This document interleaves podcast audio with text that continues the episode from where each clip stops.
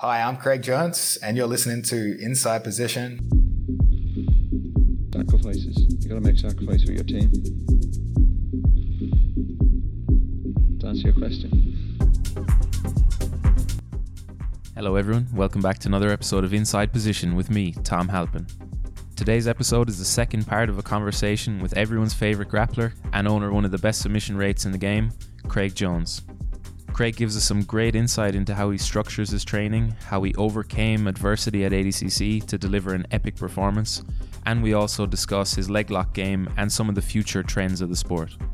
I hope you all enjoy it and get some great ideas to implement in your own training. So here we go with part two with Craig Jones for the leg lock specifically, what were some of your early influences for that? Because you got into it kind of at the beginning, really, when they were just becoming popular. Yeah, I mean, I saw Dean Lister at ADCC, saw Palhares at ADCC. Both those guys didn't appeal to me too much because I just saw that they looked like absolute monsters. And I was like, uh, I wasn't quite sure if those techniques would work for everyone. But uh, I guess I remember the first thing me and Lachlan were working on was Rafa Mendes's bear trap, where he would do sort of like the uh, cross ashi saddle entry, but below the knee or on the knee, right? So we were we were studying that heavily, but mainly to use it as a sweep. And then I still remember watching Eddie Cummings submit uh, Enrico Cocco, like elevated. Cocco crossed his legs. He went to the uh, cross ashi, and that's when I went to the gym the next day, and I was like, I got to figure this out. This looks super beneficial. I remember showing Giles, and Giles was trying to test it out to see how we get out and stuff. And that's where we sort of we took it from there and just really were trying to copy the DDS. And then recently, I know you've kind of added in now connecting the 50-50 and the saddle and kind of different leg positions that are in between. Was it Lachlan that kind of first started having the ideas with that, or you just kind of came up with it? I'm trying to think. The first time I saw the transition with both was Ryan Hall's old 50-50 DVD where he was saying about he would put the, the his leg across the far hip to prevent them elevating and spinning.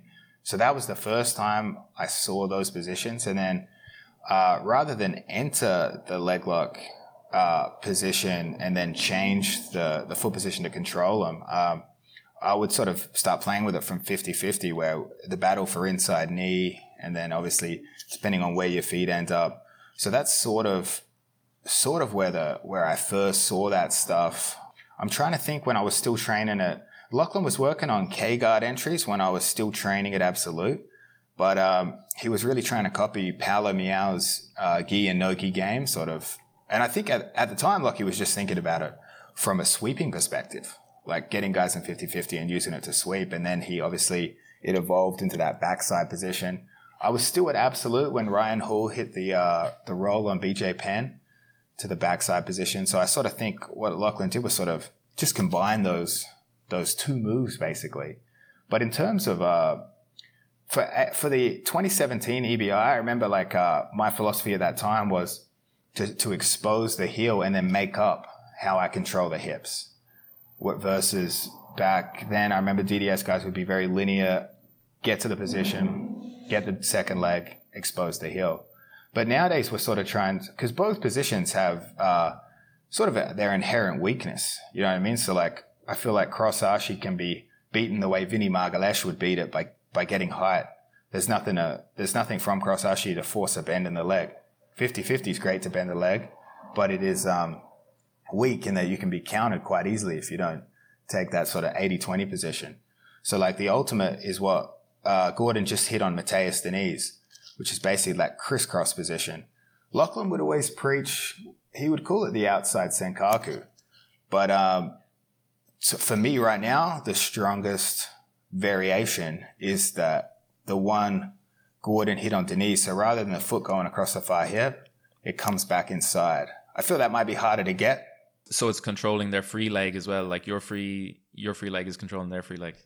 Yeah. So we've got a frame uh, keeps distance, uh, controls the free leg, and uh, because we still have that 50-50 hook, they can't get height and straighten their leg because we can that 50-50 hook prevents the leg straightening. That's very interesting. And actually, the first time that I was kind of exposed to that idea, I think it was maybe one of your DVDs. I saw a bit of it as a part of a braking mechanic to push away. And I was thinking that was interesting. And then Lachlan was actually in Dublin when I was teaching there and he was teaching a seminar, but I was away, so I couldn't go. And I asked one of the guys that was going, I said, ask Lachlan when you're hand when you're getting the heel in 50-50 and someone grabs your hands, how do you kind of create the distance and push them away and do it? And he showed that little transition to the the outside senkaku, what he calls it, but it didn't have a name. So I started doing it, and I was calling it the cross saddle. And then I was thinking, okay, maybe I can just try and get to this cross saddle from other places. And I started putting time into it. And I was even like, oh, this would be cool now. I'll do loads of this coming up to ADCC and I'll surprise everyone with it. And then I kind of didn't really put as much time into it as I thought. And then I saw at ADCC, Lachlan absolutely murked everyone with it, and I was like, "Damn!" so now I st- now I call it the outside senkaku as well in- instead of the cross saddle.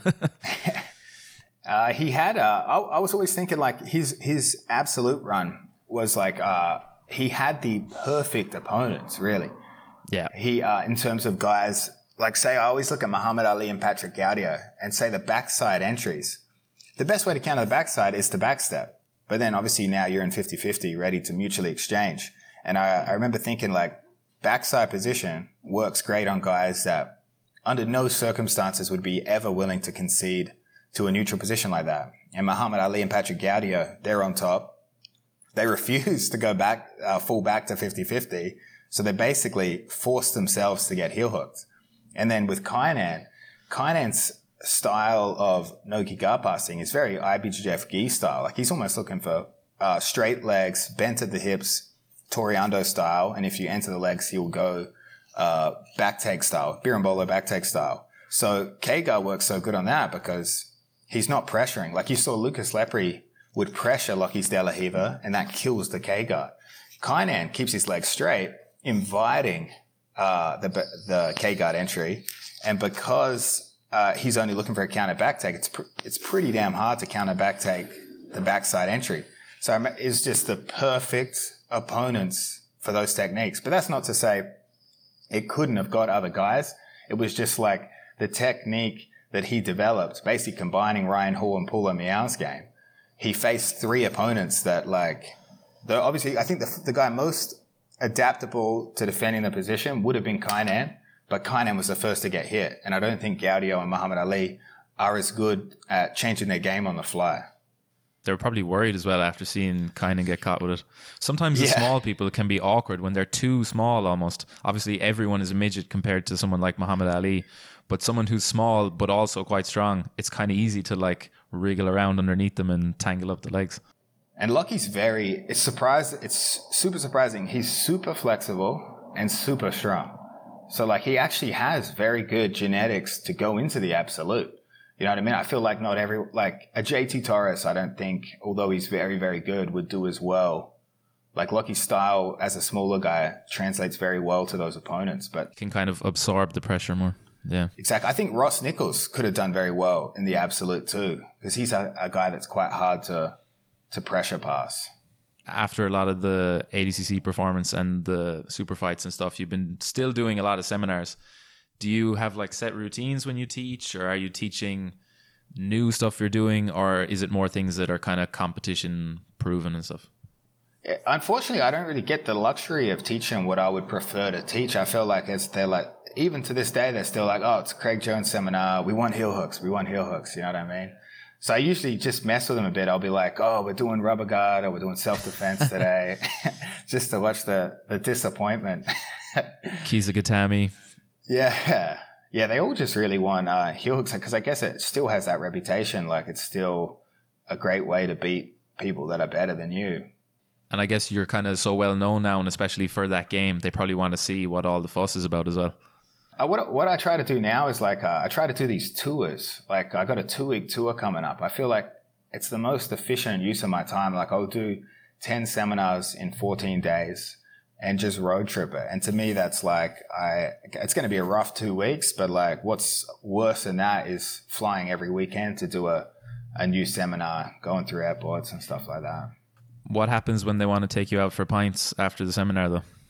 Yeah, that's the difficult thing. Actually, and you know, it was a lot worse in Europe. Uh, I would travel through Europe and like they would just wouldn't understand that like I had a, a train or a flight to catch the next morning. Like people would just be like, nah, you're coming to dinner. You know what I mean? much, much harder. There's been some good nights out after seminars now, I must say.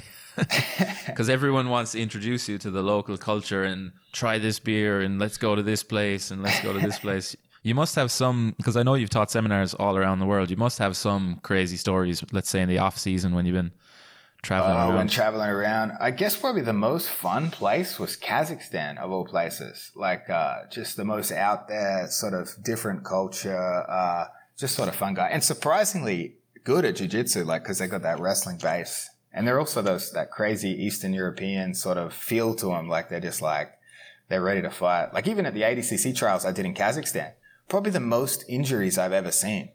Guys just like refusing to tap. I saw one guy get heel hooked on both legs and then completely broken on both legs that he didn't tap until he got put in an armbar. I was like, what the fuck? it's just the trials. I actually heard a funny story before that at uh, some unnamed Brazilian's gym in Brazil, if you tapped to a footlock, you were suspended from the competition training for two or three weeks. So no one would tap, but then everyone was like retired by the time they got their black belt because they just didn't tap to footlocks. it makes sense, hey? Like, I'm still shocked the Miyaos can compete. I don't know how they. Did you see the video of Paulo's, the doctor testing his knee flexibility recently? It was rough. It was rough. Every direction it would move.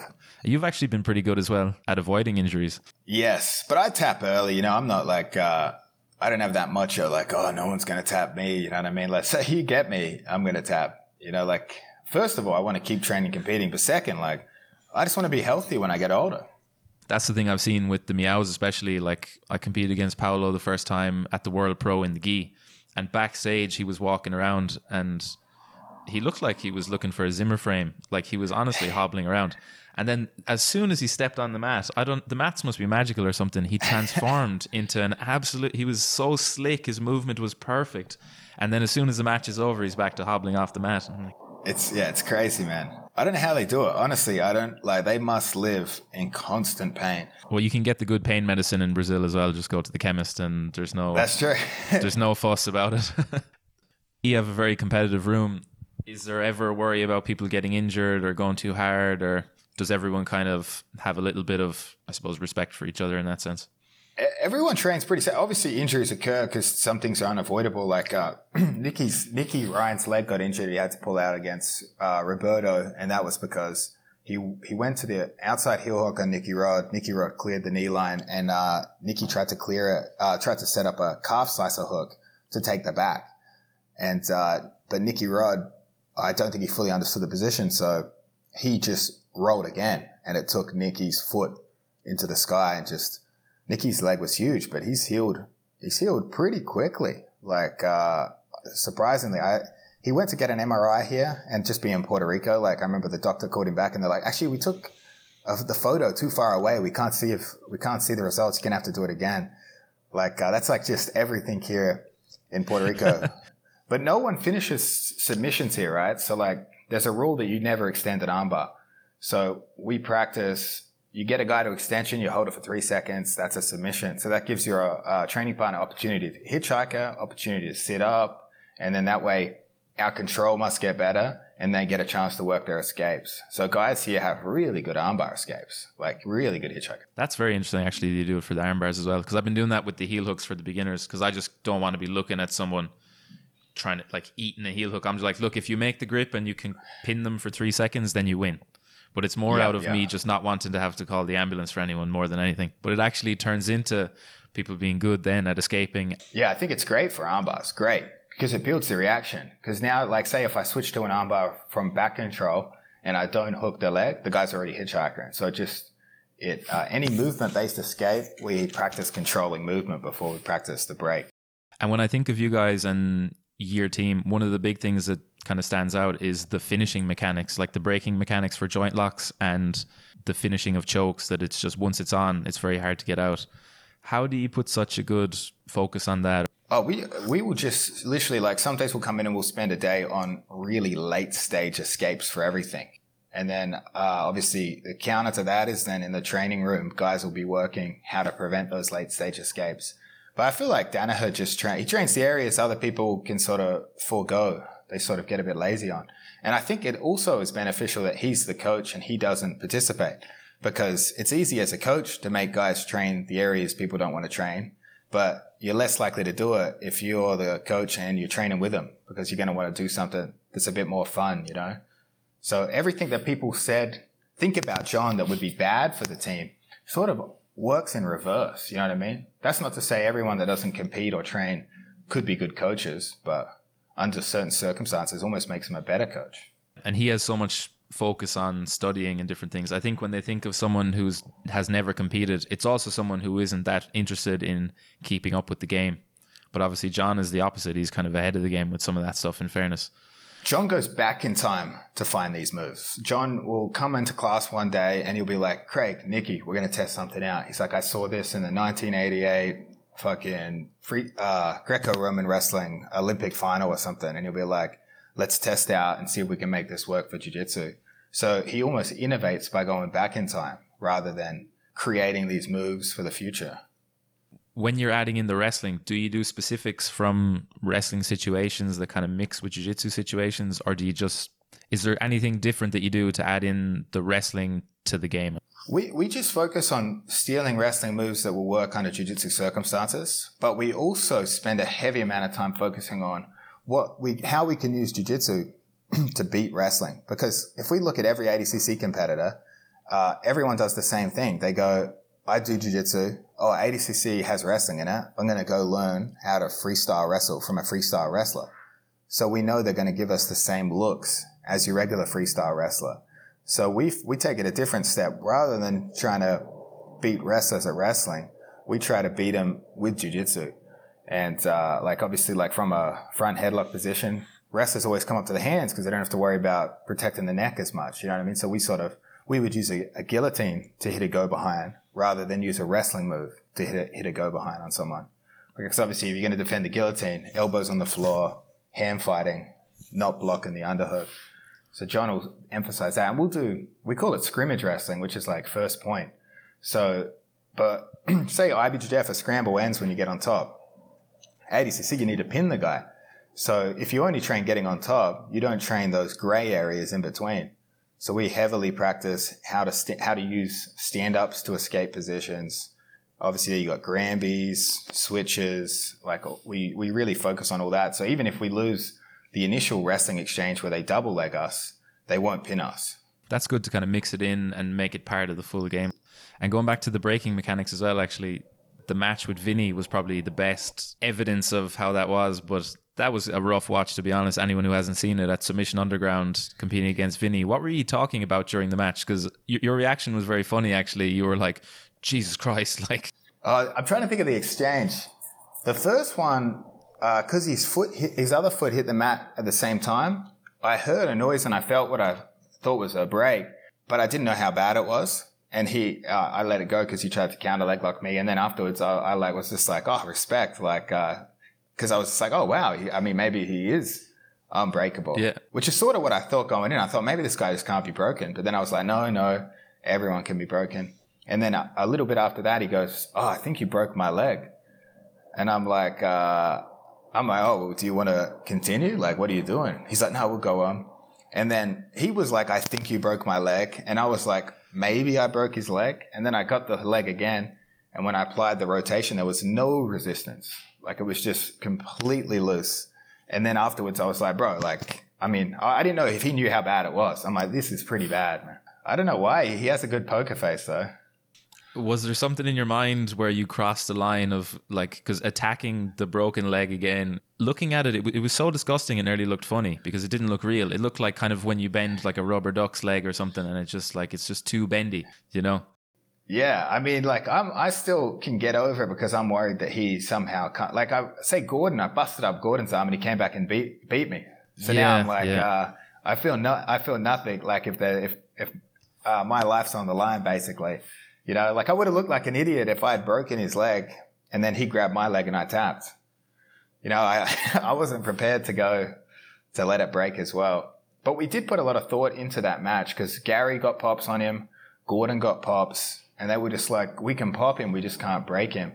And then we came up with the theory. This is why we came up with the uh, saddle can be beaten with height because the leg configuration doesn't bend the leg. So that's the emphasis was uh, how can we get his hips as close to the ground before we break it? It's funny how like I was talking to my friends about this the other day. Combat sports, especially, and now jiu-jitsu is one of the more playful combat sports in comparison to boxing or something like that, but still combat sport nonetheless. It's funny the kind of characters that you get doing it, and even the people who are very sound, very nice or normal, you still have to have something in you where you're okay with doing that to someone, you know? So I Oh, wonder yeah. what it is that draws people to it. Like it is fighting at the end of the day. Well, if someone doesn't tap, I almost take it as a disrespect because there's only two things they're thinking. Either I don't know how to do it, so they, I don't have faith in my technique, or they don't think I'm capable of doing it. So in that sense, I consider someone not tapping almost disrespectful because it, it shows a lack of respect for you. That's a good way to rationalize it as well. Yeah, that's that's what I think. The mental side of competition as well. Does it ever get hard being in a room with so many good people? You must leave training some days demoralized. Does that ever put you off or does it just build you up? Um, it just keeps things in check. I think you know what I mean. I don't. I definitely don't think it's the best to be the best guy in the room. But also the training's rough here, but it's not crazy. Like I've trained at teams before where like they'll do ten minute rounds and every minute is a fight to the death. You know what I mean? But there's a lot of like you know how like uh, they say in MMA like Robbie uh, Robbie Lawler stopped sparring before fights. He just he just spars light, no hard sparring. I sort of that's sort of what Gordon's like to train with. Like although when he gets a good position, he'll hold you there forever. He's not. He's not. He never rolls crazy hard. He's just practicing technique all the time. So in that sense, although training can be rough, it's rough in sort of a different way to uh Yeah. to other teams. I found as well, because I've gone through the stages of doing 10, 10 minute rounds for training and all those different things. And I found it to be almost, it, it like affected my style. Like it made me have a less aggressive style because I know if it's in round three and I'm trying to submit someone and I'm putting everything into getting a few submissions, come round six or seven, I'm going to be wrecked. And I'm, so that, that's kind of in the back of your mind then. And I felt like it was making me less aggressive in the training when I was always subconsciously conserving energy maybe for the later rounds because you're someone s- similar who has a very like submission oriented style did that ever affect you in the past Like even I mean even in the way we train, like sometimes I'll get to a point where I'll take a guy's back and I'll be like, if I submit this guy, we have to go again. You know what I mean? But but that's especially true when we do because we'll do six seven rounds and then we'll do this scrimmage wrestling round. Scrimmage is we're meant to do a five minute round, but actually it's over ten, and I have to pin a guy. So I'll I have to come to these sort of inner battles where I've got a guy nearly pinned, but in my head I'm like, holy shit, if I pin this guy, now we're wrestling again. I'm exhausted. So that's something I have to think about every day. I'm like, uh, do I pin this guy or do I ride this, ride this a bit longer? Gordon will sort Yeah. of demoralize you. He'll make you pin yourself. He'll put you in a spot where you decide that the round's over. You know what I mean? I guess it gives you good mental toughness from dealing with all that in training then going into competition Yeah, definitely. Like you can stay in a bad position. Like I can stay in a bad position on Gordon and be mentally fine, but it's when I try to get out that's the demoralizing, sort of panic-inducing part of the battle. That's how he sort of breaks you down. looking at adcc 2009 uh, 2019 then that was probably one of your more at least from the outside looking in mentally tough performances because I saw you there and you looked sick. Like you looked like you had the flu. I know you had the pink eye thing. And Oh, yeah. how was that experience? I know you didn't get the job fully done, but I think it's funny. A lot of people think you actually won that. I'll take it. I'll take it. I constantly forget that Matheus actually won the division. How was it competing being sick like that? Yeah, it was pretty bad because I had to. What was bad for the eye was uh, dry, sort of hot temperatures, and I had to cut weight every day. So I'd wake up and go to the sauna, and then that would make my eye worse. And then we were actually trying to keep it a secret from the medic that it was pink eye. We were pretending that I got poked in the eye because obviously Josh Hinger and Keenan were trying to get us eliminated from the event. Um, I mean, actually, it's funny. Josh Hinger and Keenan tried to get us eliminated, but even Galvao came up to me. He's like, "Hey, it's ADCC." He's like, "I'll go in with anything." You know what I mean? So, but what happened was I was taking these corticosteroid drops for my eye. And another th- funny thing about that is Gordon. I remember Gordon saying to me, "He's like ADCC, where even your eyes are on steroids." I haven't heard a truer word in my life. I'm putting corticosteroids in my eye.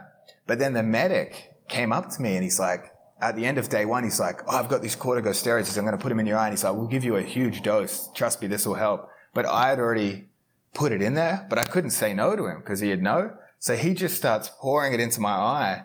And because corticosteroids, even if you put them in your eye, they go into your system.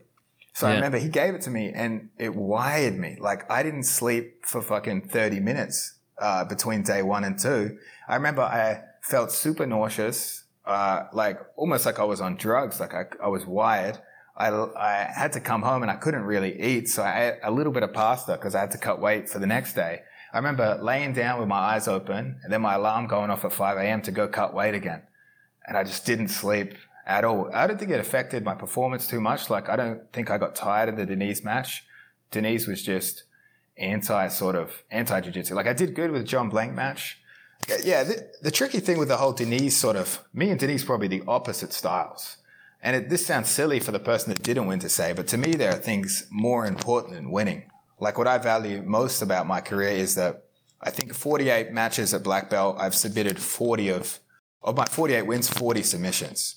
To me, it's almost how you win's more important than what you win these days. So like I value that more. And again, easy to say when you didn't win, but I feel like Diniz is a style of opponent that all he cares about is winning by any means necessary. But I'm trying to get more of a, a pure victory. So me at ADCC getting three submissions and then one loss is still, I'm still very proud of that as opposed to if I'd gone out there and won four decisions.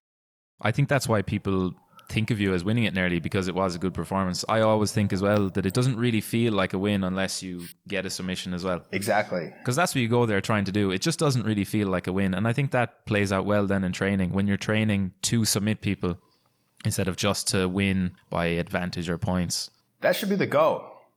Set, set, set the goal as high as possible. You know what I mean? That's the best way to train, I think. Don't train to win by points. Like, again, in the modern jiu jitsu game as well, like, uh, what do people want to do? Like, obviously, you want to make a career out of this. You want to have fans, have seminars. Uh, you want to sell DVDs. I mean, really, you could be, you could win ADCC three times, but if you asked anyone, "Oh, who's your favorite grappler?" and they ne- they never say you, it's like, uh, what are you really doing this sport for? Would that be something on your mind? Like, you have a lot of the kind of signature things, like fuck Craig Jones or the leopard print or something like that. Where did those things come from? They just kind of come naturally, or how did it come about? Just anything. I, I, find the sport takes itself very, very serious. You know what I mean? There's no one, no one laughs at themselves. So that's what I try to bring to the table. Like, I'll sometimes roast other people, but no one gets too mad because I get away with it because they're like, oh, well, this guy roasts himself a lot of the time too. You know, like Gordon will never laugh at himself. He spends a lot of time laughing and attacking others. And that obviously pisses a lot of people off. But whereas I try to do it the other way, I try to lightly poke fun at other people and stuff, but still sort of laugh at myself. Because I always think to myself, like, no matter how much people love the sport, we're just fucking wrestling other dudes. Like, we're not rocket scientists, we're not curing diseases, you know. Like, how serious can you take it? I was wondering, have you ever competed before being sick like that or hung over or anything when you were coming up through the days? I was busy celebrating after ADCC 2017, and I remember I'd already booked a super fight in Australia, and I came into that hungover after ADCC 2017, I did a few seminars hungover, which is probably not the most uh, professional. Actually, after uh, for EBI 2017, I almost pulled out. I I was super sick. I made it to America, and I don't know what was wrong with me. But i just couldn't. Like I trained at Homelos, got the shit kicked out of me, and I remember thinking, oh, maybe it's just jet lag. But then I woke up the next day. I couldn't even get out of bed. I was like, what's wrong with me? Just like complete exhaustion.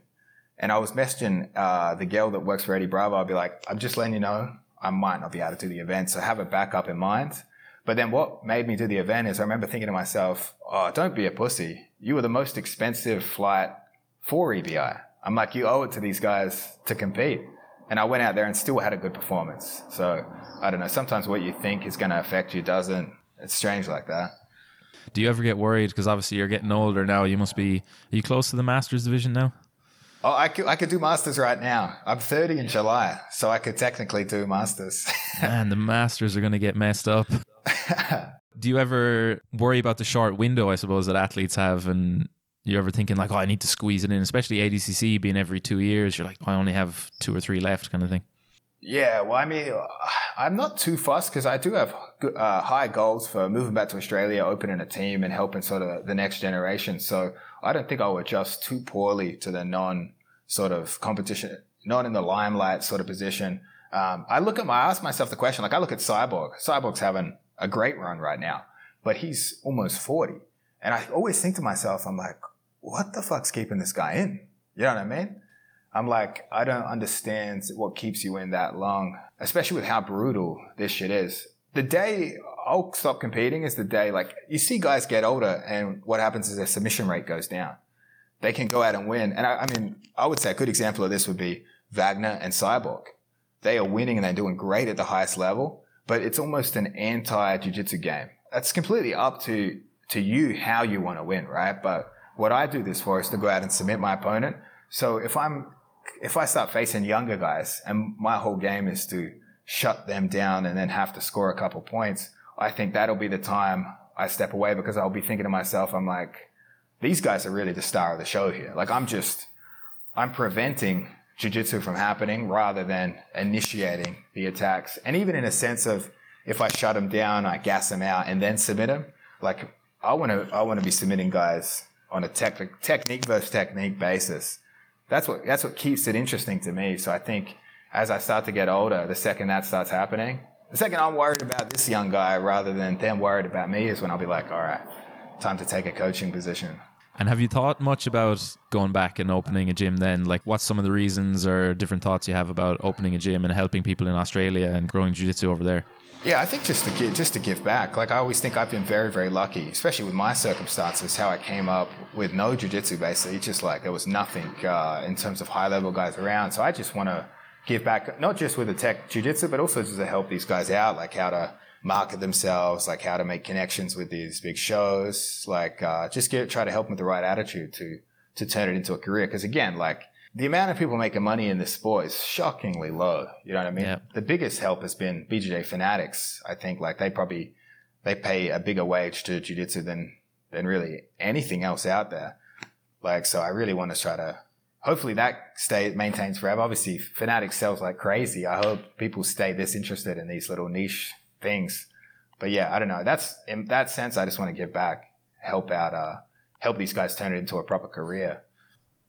Before doing jiu jitsu as well, I forgot to ask you earlier. Was there any other sports you were doing coming up? I know the Aussies are big into sports and they have the Aussie rules and all that. And I played a little bit of Aussie rules, a little bit of basketball.